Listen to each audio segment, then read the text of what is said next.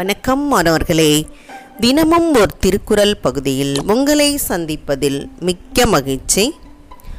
அதிகாரம் மூன்று நீத்தார் பெருமை குரல் இருபத்து நான்கு உரனென்னும் தோட்டியான் ஓரைந்தும் காப்பான் வரனென்னும் வைப்பீர்கோர் வித்து. உரனென்னும் தோட்டியான் ஓரைந்தும் Kaappaan வரனென்னும் வைப்பீர்கோர் with. இதோடைய பொருள் என்ன அப்படின்னு பார்த்தோம்னா ஐம்பொறிகள் என்னும் யானையை அறிவு என்னும் அங்குசத்தினால் அடக்கி ஆள்பவனே மேலான வீடு பேறு அடைவான். ஐம்பொறிகள் என்னும் யானையை அறிவு என்னும் அங்குசத்தினால் அடக்கி ஆள்பவனே மேலான வீடு பேறு அடைவான். உரன் அப்படின்னு சொன்னால் அது திண்மை அல்லது உறுதி என்ற பொருளை குறிக்கும். தோட்டியான் அப்படின்னா இதில் யானை அடக்கத்துக்காக அந்த அங்குசத்தை பயன்படுத்துகிறாங்க இல்லையா? தேர்ப்பா அது தேர்ந்த ஒரு பாகன். அந்த தோட்டியால் அப்படின்றது தான் அங்குசம். இந்த இடத்துல அது தோட்டி வந்து அங்குசத்தை குறிக்குது. ஐந்தும் ஓர் ஐந்தும்னா ஐம்பொறிகளை சொல்லுது.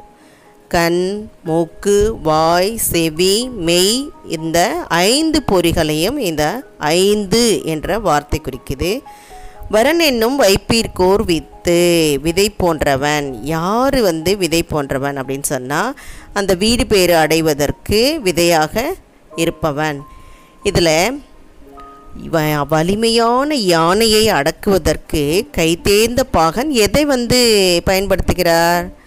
அங்குசத்தை பயன்படுத்துகின்றார் இல்லையா? அது மாதிரி தான் நம்ம ஐம்பொறிகள்னால் வரக்கூடிய ஆசைகள் எல்லாம் அந்த மன உறுதியோடு அதை அடக்குவதற்கு அறிவு என்னும் தோட்டி பயன்படுகிறது இல்லையா?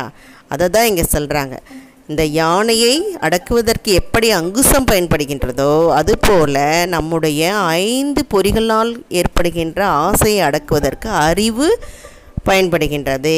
அப்படிப்பட்டவனே வீடு பேறு அடைவதற்கு வித்தானவன் அப்படின்றது தான் இந்த குரல் நமக்கு உணர்த்துது. சரியா மாணவர்களே? இப்போ ஓரளவு உங்களுக்கு இந்த பாடலுடைய பொருள் புரிஞ்சிருக்கோம். முரணென்னும் தோட்டியான் ஓரைந்தும் காப்பான் வரன் என்னும் வைப்பீர்கோர் வித்து. இந்த பாடலை நன்கு படித்து பயன்பெற வேண்டும் என்று கூறி உங்களிடமிருந்து விடைபெறுகின்றேன். இதை வழங்கியவர்கள் ஐடிடி திருப்பத்தூர் மற்றும் முனைவர் இரா வனிதா தமிழாசிரியை காரைக்குடி. நன்றி நன்றி மாணவர்களே நன்றி.